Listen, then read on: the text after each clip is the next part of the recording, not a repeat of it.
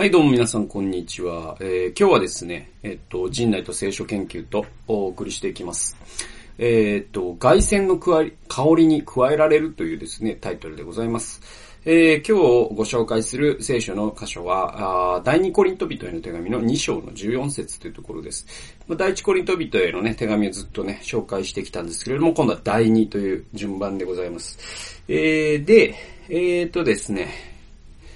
えーこういう箇所ですね、14節は、しかし神に感謝します。神はいつでも私たちをキリストによる凱旋の行列に加え、私たちを通してキリストを知る知識の香りを至るところで放ってくださいますってあるんですね。で、15、16もちょっと関係するので読みますと、え私たちは救われる人々の中でも、滅びる人々の中でも、神に捧げられた、かぐわしいキリストの香りなのです。滅びる人々にとっては、死から出て、死に至らせる香りであり、救われる人々にとっては命から出て、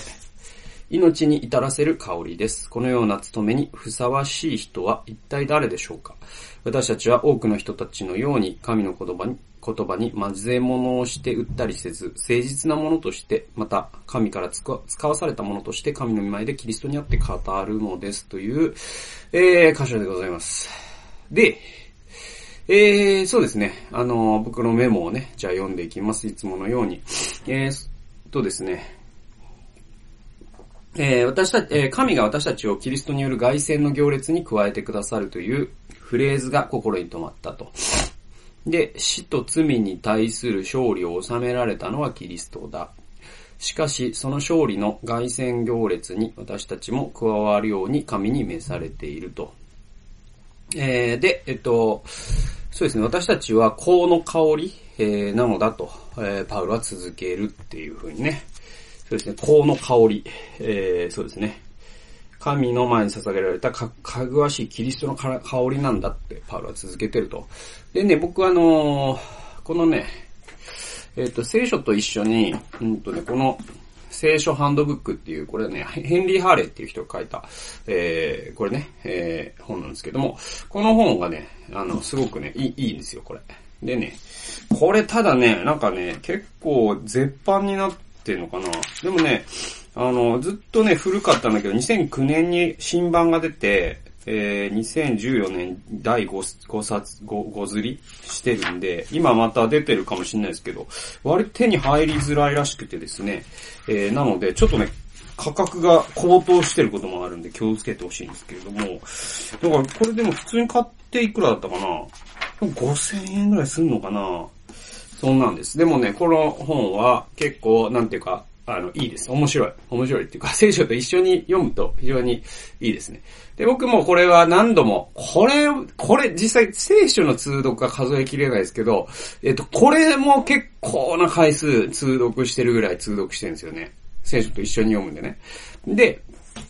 今はちょっと違うやつを読んでます。Kindle に、あの、真実用聖書仲介っていうのをね、ちょっと待ってください。はい。あの、もう鼻水がもう、何なんですかね、僕の鼻水は。僕の鼻水から僕を助けてくれ、本当に。で、えーっと、そんなんで、あのーえー、なんだっけ、そう、真実用聖書仲介っていうのが、えーっとね、多分ね、僕はね、結構、あとね、バイブルナビっていうのもあったりとかするんですよね。まあ、あの、聖書のね、まあ、仲介書ってもう、もう、数えきれないくらい出てるんで、いろいろありすぎてわ、わかんなくなるかもしれないですけど、バイブルナビっていうのも、聖書自体もこの中に入ってるし、でいて、すごい、まあ、仲介がめちゃくちゃあるという、結構重たい本です。これ、これも結構1万ぐらいする？わかんないけど。まあまあしますね。まあ僕はもう、ね、なんていうか、これ、これが仕事なんで、あの、もちろんね、買いますけれども。えーっと、で、えっ、と、真実用聖書仲介も今のバイブルナビと同じぐらいの分厚さなんですよ。電話帳ぐらいあるんですけど。でこれいいのがね、あの、Kindle 化されたんですね。近、近年。で、Kindle 化されて、Kindle でね、8000円ぐらいで買えたんですよ、ね。確か8000円とかで買えるんですね。そうすると、持ち運びがめっちゃ楽なんで、あの、要はその、今、今僕が出したバイブルナビみたいのを旅行に持っていくとかもありえないじゃないですか。ね。あの、2泊3日ぐらいだったら、その他の全ての荷物と同じぐらいの重さですから、ありえないじゃないですか。えーでも、ところが、真実用聖書中華に関しては、Kindle に入るんで、えっ、と、僕の場合はこの、ね、あの、タブレット。このタブレットに、えー、ソニーのタブレットに、えー、真実用聖書中華入ってるんで、えっ、と、これを参照しながら、あ旅先でもデボーションできるということで、今はそれやってます。で、えっ、と、ハーレーの話に戻りますと、このハーレーのハンドブックね、結構いいんですよ。で、この、えっ、と、第二コリントのね、えっ、と、今日のね、2章の、えー、箇所で、ハーレーのハンドブックが、なんかね、あの、791ページなんですけれども、あの、死の香り、命の香りっていう話を、ちょっとね、あの、当時の、その、歴史的なね、状況とかも鑑みて説明してくれてて、えそれがね、こういう箇所なんですね。うんと、読みますと、勝利を得たローマの将軍が軍隊と捕虜を率いて外戦行進をしたことに基づく比喩的表現である。だからこれあの、パウルがこれ書いてる時に実際にその外戦の行列っていうのを当時の人たちは思い浮かべることができたんですよ。なぜなら、その見たことがあったから。それどういうものかというと、そのようなパレードでは、良い香りの香辛料が通りで焚かれることが多かったと。で、勝利した軍隊にとっては、戦闘を生き延びて、栄光のうちに戻ってきた、えー、祝いの香りである。しかし、えー、行列中の捕虜には自分が死に直面していることを思い出させた。えー、ローマの人々の娯楽として行われる野獣か、剣闘士との戦いによって殺されるか、良くても奴隷にされる。彼らにとっては、えー、香の香りは死の香りであった。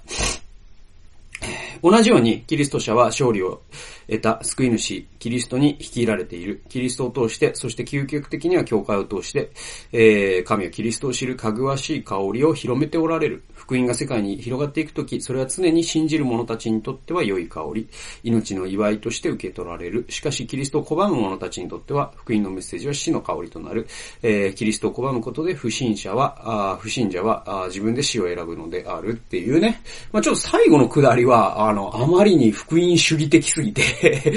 なんていうのかな。あの、キリストを拒む者にとっては死の香りだっていうのが、うん、まあいろんなことがあるんでね。その人がじゃあ10年後には信じてるかもしれないしね。じゃあ今その勝利の香り、を出してる人が、えー、じゃあね、あのその死に至るまでね、キリストに従い続けるかどうかもわからないんで、これってちょっとあんまりにもね、あの、信者、不信者みたいな形で色付けするのは僕の好みではないんですけれども、でもこの、実際にじゃあパウロが言ってるのは、滅びる人にとっては死から出て死に至らせる香りって、まあ実際書いてるから、あの、ハーレーは踏み込みすぎではないんですよね。えー、でもまあやっぱりね、僕あの、キリストの勝利っていう時になんかこう信じない人が敗北するっていう話ではなくて、本当に敗北してるのは悪魔だと思うんでね。えー、キリストは死と悪魔に対して打ち勝ったんであって、キリストは人を愛されるんで、えー、信じる人も信じない人も愛されるんですよ。いや、なぜなら僕だって信じてないステージが人生の中にあるわけですから、その時も神は同じように愛してくださったということを知ってるんでね。えー、そういう理解はすごい大事だと思います。で、えっと、話を戻しますと、そうですね、僕のえメモメモに戻ってくると、ハーレーの聖書ハンドブックによれば、ローマ軍の外戦行進では良い香りの香辛料が通りで焚かれたという。えー、その香りは行進した軍隊にとってはかぐわしい勝利の香りであり、捕虜となった敗戦軍にとってはこれから死ぬという死の香りだったと。だからこれを、まあ、あの、思い浮かべるわけですよね、当時のそのパウロ。パウロも見たことがあったし、え、これを、このパウロの手紙を読む、信徒たちも、これを一度はどこかで、え、見たことがあったという類の、え、ことなわけですね。はい。えー、なので、なんか街をパレードしてるわけですよ。そのローマのね、兵隊たちが。で、戦争があって。で、えっと、戦争の戦えー、戦闘には、あその将軍がね、えーえー、行進してて、で、通りの人たちはそのパレードを、なんていうか、あの、見守るんですね。その箱根駅伝、箱、箱根駅伝の、あの、なんだろう、こう、旗を振ってる人いるじゃないですか。あの感じですよ、だから。あの感じで振って。で、あの感じで、だから、あの、旗を振ってるだけじゃなくて、えー、っと、こう炊いてるわけですね、みんなね。で、それは、その、か、えー、っと、勝利の印のこうであって。で、えー、その軍隊をずっと見ていくと、勝利の軍隊が終わると、今度は捕虜ね。えー、っと、だから、あの、手をね、あの、し、鎖かなんかで縛られてですね、捕虜にひ、ひ、ひ、引いていかれる、えー、敗者たちがいて、